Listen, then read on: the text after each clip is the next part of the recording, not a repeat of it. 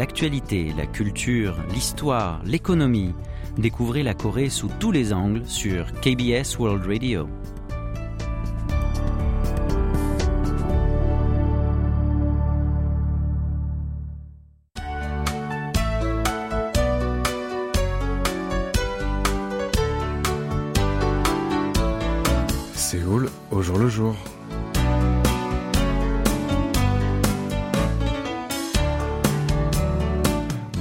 Toutes et à tous et merci de nous rejoindre pour cette nouvelle édition de votre magazine de société Séoul au jour le jour. Neuf jours se sont écoulés depuis la bousculade meurtrière du 29 octobre qui a coûté la vie à plus de 150 personnes lors de la fête d'Halloween dans le quartier d'Itaewon à Séoul. Cependant, l'émotion est toujours vive parmi les citoyens. Suite à cette tragédie, le gouvernement sud-coréen avait décrété un deuil national du 31 octobre au 5 novembre. Durant cette période, à Séoul, une chapelle ardente a été installée sur la place de Séoul, située devant l'hôtel de ville, ainsi que des lieux de commémoration dans les 25 arrondissements de la capitale afin de permettre aux citoyens de rendre hommage aux victimes. Pendant six jours, plus de 120 000 personnes se sont venues se recueillir.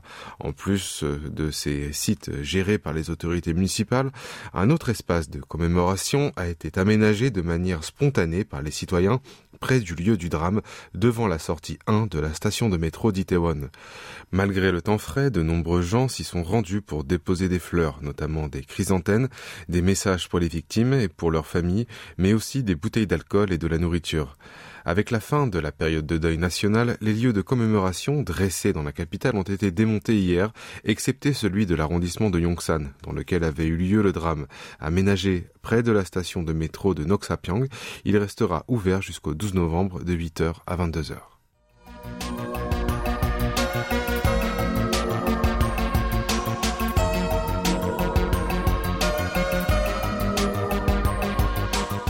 Dans la bousculade meurtrière survenue le 29 octobre dans le quartier d'Itaewon à Séoul, plusieurs personnes victimes d'arrêt cardiaque ont pu être ramenées à la vie grâce à une réanimation cardio-pulmonaire pratiquée par des secouristes mais aussi par des citoyens ordinaires. En effet, cette nuit-là, sur le lieu de l'accident, les secouristes et le personnel médical n'étaient pas suffisamment nombreux pour effectuer des massages cardiaques sur les centaines de personnes en arrêt cardiaque. Ils ont ainsi demandé de l'aide à des passants pour sauver ces victimes. Kim, un jeune homme de 29 ans est l'un de ces passants qui ont assisté les secours. Je connaissais les techniques de réanimation cardio-pulmonaire puisque je les ai apprises à l'armée. Pourtant, comme c'était la première fois que je les pratiquais réellement, j'avais trop peur et je ne savais pas comment m'y prendre. Mais il était hors de question de rester les bras croisés et je m'y suis lancé, a-t-il témoigné. Après le drame d'Itaewon, sur Internet, nombreux sont les messages qui parlent de la nécessité d'apprendre les techniques de réanimation cardio-pulmonaire ou RCP, ainsi que le mode d'emploi du défibrillateur automatisé externe ou DAE, la machine qui délivre un choc électrique afin de provoquer un retour à une activité normale du cœur de la victime d'arrêt cardiaque. Certains internautes ont indiqué s'être déjà inscrits pour suivre une formation en la matière.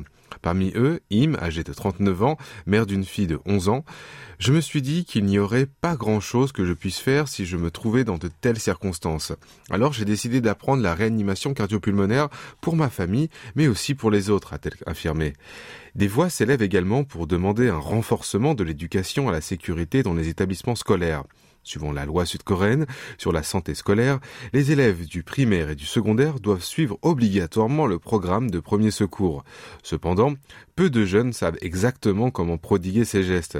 Dans une enquête publiée en mai par l'agence coréenne des consommateurs, on constate que seuls 12% des étudiants universitaires ayant suivi le programme de premier secours au lycée connaissent exactement les étapes et les techniques des gestes d'urgence. Parmi eux, 74% savaient effectuer une réanimation cardiopulmonaire et 24% pouvaient se servir d'un défibrillateur automatisé externe. Kong Ha-sang, professeur du département de prévention des incendies et des catastrophes de l'université Husok à Wonju, dans la province de Jeonla du Nord, estime qu'en Corée du Sud, l'enseignement de la RCP est généralisé dans les écoles, mais que, comme il s'agit d'une formation ponctuelle et temporaire, il est difficile d'appliquer les techniques en situation réelle. Pour lui, il faut améliorer l'efficacité de cette éducation en la dispensant de manière répétitive pour que les élèves puissent mieux assimiler les gestes et les effectuer en situation réelle sans paniquer. D'après les experts, le taux de survie des victimes d'un arrêt cardiaque est multiplié par 3 si les gestes de RCP sont effectués correctement et à temps. Il faut également noter que si le cerveau est privé de l'oxygène transporté par le sang pendant 4 ou 5 minutes, ses fonctions peuvent être altérées de manière irréversible. En Corée du Sud, la Croix-Rouge coréenne et l'Association coréenne de réanimation cardiopulmonaire organisent régulièrement des formations de RCP. Et pour notre première pause musicale, je vous propose d'écouter une chanson de BTS ou Bangtan Boys intitulée Life Goes On.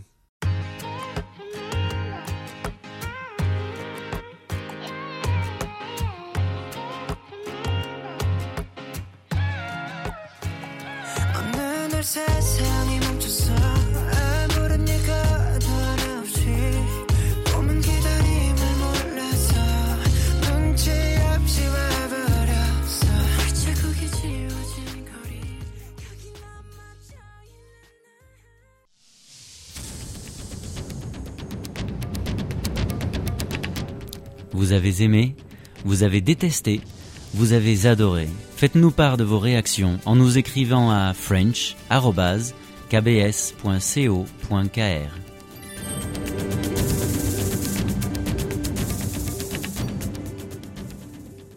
Bienvenue si vous venez de nous rejoindre, vous écoutez C'est le jour le jour en compagnie de Franck Atlani ce lundi 7 novembre.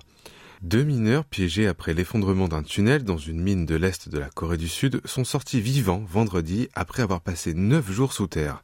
L'accident s'est produit le 26 octobre vers 18h dans une mine de zinc à Boncroix dans la province de Gyeongsang du Nord. Deux travailleurs, âgés respectivement de 62 et 56 ans, ont été bloqués dans un puits de 190 mètres de profondeur. Après une opération de sauvetage complexe, l'équipe de secours les ont retrouvés sains et saufs le 4 novembre vers 23 heures. Visiblement en bonne forme, les deux rescapés sont sortis de la mine à pied, accompagnés par des secouristes avant d'être transférés vers un hôpital. Alors, comment ont-ils pu tenir pendant plus de 220 heures sous terre? En effet, de l'avis des experts, une personne bloquée sous terre peut normalement survivre maximum 72 heures mais cette durée peut être prolongée s'il y a assez d'air et d'eau. C'est en effet le cas pour les deux rescapés de la mine de Boncroix. Selon les secouristes, ces derniers ont été retrouvés à 30 mètres de leur lieu de travail initial, à l'intérieur de la galerie, dans un endroit plus dégagé où se trouvait de l'eau souterraine. Ils ont dû chercher un espace avec des conditions optimales pour leur survie. Et en plus de boire de l'eau qui ruisselait, ils se sont également nourris de 30 sachets de mélange de café instantané qu'ils avaient avec eux. En outre, ils ont dressé une tente de fortune avec du vinyle et ont fait du feu pour se tenir au chaud. Lorsqu'ils ont été retrouvés par les secouristes, ils s'appuyaient sur les épaules l'un de l'autre pour se réchauffer. Bref, les deux mineurs, dits miraculés, ont en effet essayé de faire tout ce qui préconise le manuel de survie. L'un des deux rescapés indiquait dans une interview avec la presse que lui et son collègue n'avaient pas abandonné l'espoir d'être sauvés, tout en confiant qu'ils avaient été saisis par une immense peur lorsque la batterie de la lanterne avait commencé s'épuiser. Mais juste quelques heures après, ils ont entendu des bruits des sauveteurs qui faisaient des trous avec des explosifs. C'est à ce moment-là qu'ils ont été persuadés qu'ils seraient sauvés. Les médecins chargés d'examiner et de surveiller les deux mineurs ont indiqué que ces derniers étaient en bonne santé et retrouvaient la forme rapidement et pourraient probablement quitter l'hôpital dans quelques jours.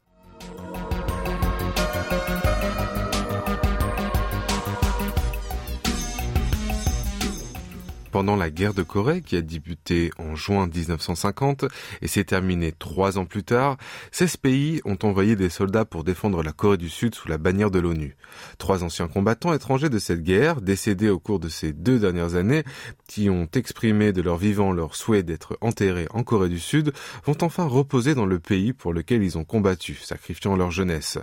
Les cendres de ces vétérans, dont un Français et deux Néerlandais, sont arrivés cet après-midi à l'aéroport international d'Incheon, à l'ouest de Séoul, pour être inhumé au cimetière commémoratif des Nations Unies de Busan, dans le sud-est du territoire. Parmi eux, le français Robert Piquenard a rejoint le bataillon français de l'ONU en Corée en septembre 1952 à l'âge de 18 ans seulement. Il a participé notamment à la bataille d'Arrowhead et à celle de la montagne Djunga avant de rentrer en France en octobre 1953. Le néerlandais Matthias Hubertus Hugenboom est arrivé dans la péninsule coréenne en mai 1952 et a servi pendant un an dans un camp de prisonniers de guerre de Goje situé sur l'île du même nom dans le sud-est du pays. De son vivant, il disait qu'il avait vu les souffrances que la guerre avait infligées aux hommes et les impacts qu'elle avait eus sur un pays et qu'il avait voulu tout faire pour aider la reconstruction de la Corée du Sud. Quant à son compatriote Edward Julius Engberink, il s'est porté volontaire en février 1952 pour se battre aux côtés des Sud-Coréens. Il a été commandant de tir d'une escouade de mortiers basée sur l'île de Godje et de son retour aux Pays-Bas, il exprimait souvent sa fierté d'avoir combattu pour la Corée du Sud et son souhait d'être enterré aux côtés de ses camarades de guerre. Cet après-midi, à l'aéroport international d'Incheon, deux cérémonies séparées pour l'arrivée des cendres des anciens combattants français et néerlandais ont été organisées par le ministère sud-coréen des patriotes et des vétérans. Elles se sont déroulées en présence notamment des membres de familles des défunts. Leurs cendres seront déposées provisoirement au cimetière national de Séoul avant d'être transférées et inhumées au cimetière commémoratif des Nations Unies de Busan, respectivement ce vendredi pour les deux néerlandais et ce samedi pour le français. Enfin, à noter également qu'une commémoration de l'armée du 11 novembre sera organisé par l'ambassade de France en Corée du Sud ce vendredi au mémorial de la guerre de Corée situé dans le quartier de Yongsan à Séoul. Et il est temps à présent de faire notre deuxième pause musicale. Voici une chanson de A-Pink qui s'intitule Gijok Katen Iyagi ou Miracle.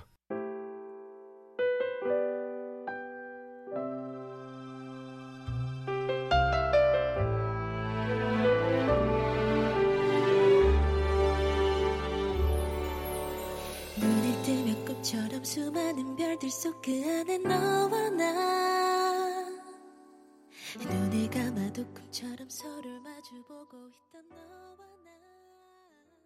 L'intelligence artificielle, IA, ouvre de nouveaux horizons dans tous les domaines, et la bande dessinée ne fait pas exception. En effet, l'IA est aujourd'hui capable d'apprendre et d'analyser des illustrations existantes pour en générer automatiquement de nouvelles. Le célèbre auteur de BD sud-coréen Se a rejoint cette vague de l'intelligence artificielle. Le 27 octobre dernier, le dessinateur de 66 ans, connu pour ses BD comme L'effrayante équipe étrangère de baseball ou Armageddon, a conclu un accord avec l'éditeur de bande dessinée Jedam Media pour développer conjointement un projet de création de BD assisté par l'intelligence artificielle. Ce projet consiste concrètement à faire apprendre à l'IA quelques 4100 volumes de BD publiés par Beyoncé au cours de sa carrière de plus de 40 ans pour que celle-ci produise de nouvelles œuvres utilisant le style propre à l'auteur.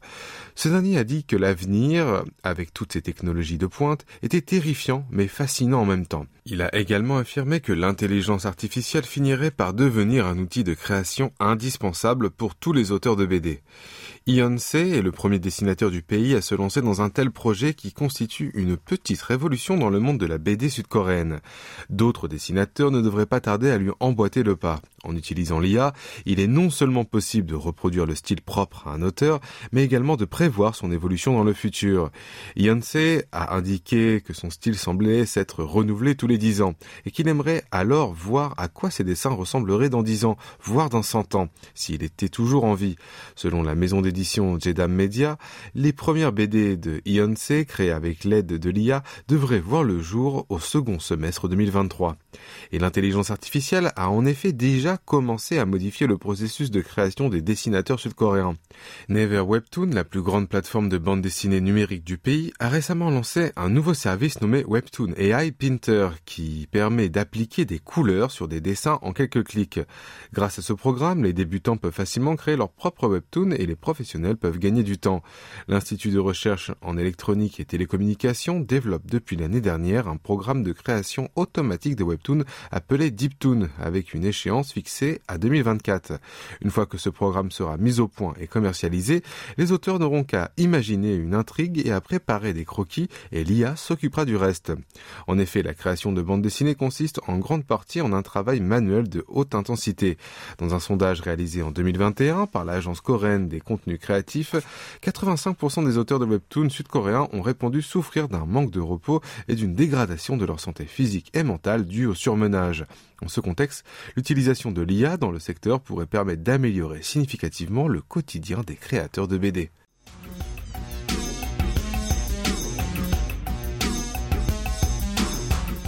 Le paysage d'automne est riche en couleurs avec des feuilles qui tournent au rouge, au brun et au jaune.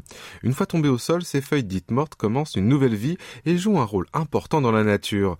Le 27 octobre au matin, dans un coin de la forêt de Séoul, un parc forestier urbain situé dans l'est de la capitale, une dizaine de balayeurs étaient occupés à ramasser les feuilles aux couleurs automnales qui s'accumulaient sur les promenades. Ils avaient commencé leur journée à 8 heures. En quelques dizaines de minutes, ils ont rempli 15 sacs en toile de jute d'une capacité de 200 litres. Selon Kim Dong-sok, 72 ans, qui nettoie les promenades et les sentiers de la forêt de Séoul depuis 8 ans, au pic des chutes de feuilles qui arrivent vers la fin du mois de novembre, lui et ses collègues travaillent sans répit de 8h à 15h et environ 200 sacs en toile sont vite remplis. Ces sacs sont ensuite enlevés et transportés vers les deux espaces de stockage des feuilles mortes aménagés dans l'enceinte du parc qui disposent chacun d'une superficie de 330 mètres carrés. Camouflés par les arbres, ces lieux ne sont pas vraiment visibles au public. Song Bok-sik, le chef du bureau administratif de la forêt de Séoul, indique que quelques 5000 sacs sont nécessaires pour évacuer les feuilles mortes tout au long de l'automne et de l'hiver chaque année. Selon lui, un sac rempli pèse en moyenne plus de 30 kilos et donc leur poids total s'élève à 150 tonnes. Or, ces sacs ne sont pas remplis seulement de feuilles. Ils contiennent aussi des corps étrangers comme les petites branches, des cailloux et des détritus qu'il faut identifier et éliminer. L'étape suivante est la décomposition. On laisse les feuilles mortes fermenter pendant deux ans en attendant qu'elles se transforment en compost. Une partie des feuilles qui n'ont pas trouvé de place dans ces espaces de stockage sont envoyées à la pépinière d'Oken à Koyang dans la province de Gyeonggi située à 20 km à l'ouest de la forêt de Séoul. Ce site accueille en effet des feuilles mortes récupérées dans les parcs municipaux de Séoul dont celui de Yoido ou celui de Namsan. Ce sera vers janvier de l'année prochaine que les camions viendront massivement déverser des feuilles destinées au compostage.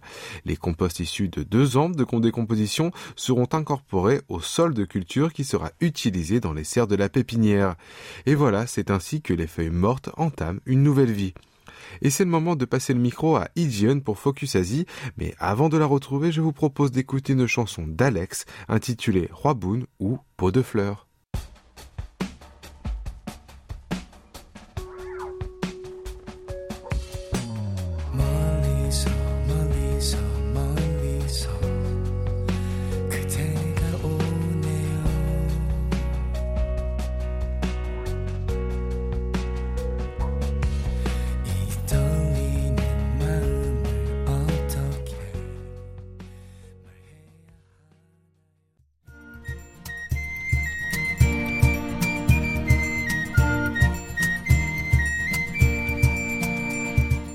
Bonjour, bienvenue dans ce nouveau numéro de Focus Asie.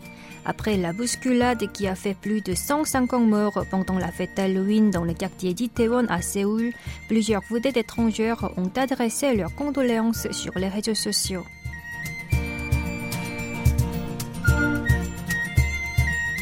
Le lendemain du drame, Barbie Sue, actrice taïwanaise connue comme l'épouse du chanteur sud-coréen Gu Jun-yeop, a publié sur Instagram une image de l'acronyme RIP qui signifie repose en paix.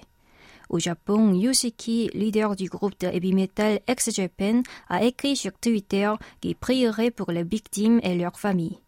Quant à la star hollywoodienne d'origine malaisienne Michelle Yeoh, elle a affirmé sur ses réseaux sociaux être choquée et attristée par la tragédie qui s'est produite à Itaewon. Mardi dernier, l'actrice thaïlandaise Wanna Tichai a mis en ligne sur Instagram une photo la montrant se recueillir devant un hôtel installé devant la place de Séoul en hommage aux défunts. Elle était elle-même dans ce quartier connu pour sa vie nocturne le soir de l'accident.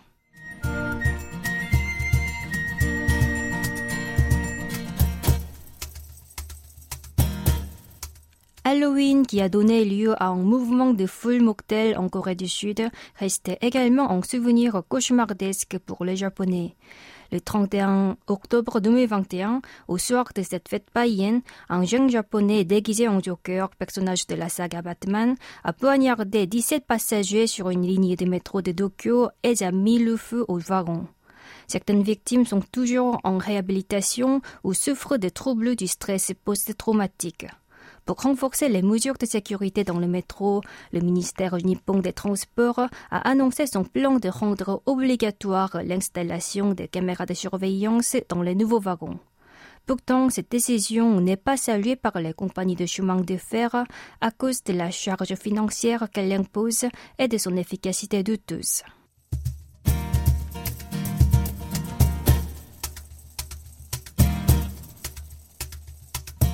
En Afghanistan, une unité de forces de l'ordre composée d'une centaine de femmes a vu le jour. Le ministère afghan de l'Intérieur a récemment rendu public une vidéo sur une partie de ses membres sur sa chaîne YouTube. Dans le clip, les agentes, vêtues de burqa qui cachent entièrement leur corps sauf les yeux, portées en casque en tenant des boucliers de la police. Une d'entre elles avait un long bâton à la main. Ils ont été entraînés pour réprimer les manifestations et les émeutes. La plupart étaient policières sous le régime précédent. Cette démarche attire beaucoup l'attention, d'autant que les talibans ont tenté d'effacer les femmes de la vie publique depuis leur prise de pouvoir.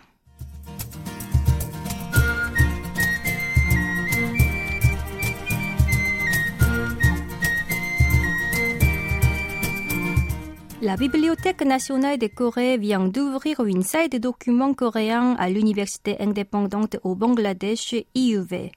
Elle poursuit ce projet depuis 2007 dans le monde dans le but de soutenir les recherches sur les études coréennes.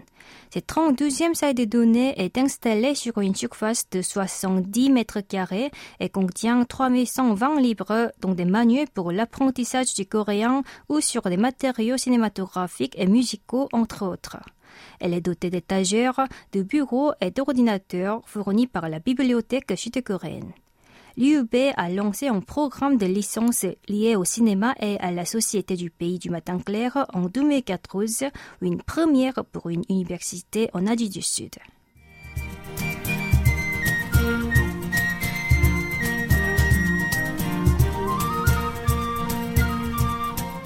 Un Chinois qui a gagné des millions d'euros à la loterie a préféré rien dire à sa femme et son enfant.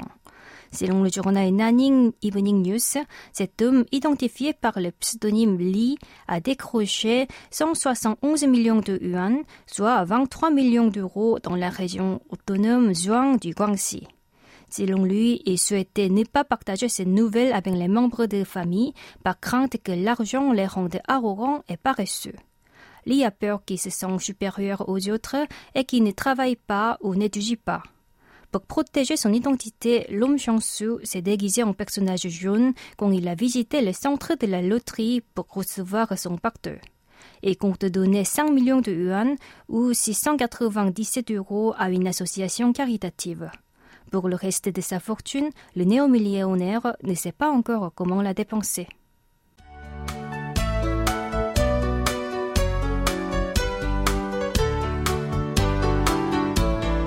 Voilà, ainsi s'achève votre Séoul jour le jour. En espérant que cette édition vous a plu, rendez-vous du lundi au jeudi, même heure et même fréquence. C'était Che à la rédaction, Franck Atlani au micro et Kim Hongju à la réalisation. Merci de nous avoir suivis et je vous souhaite une excellente semaine.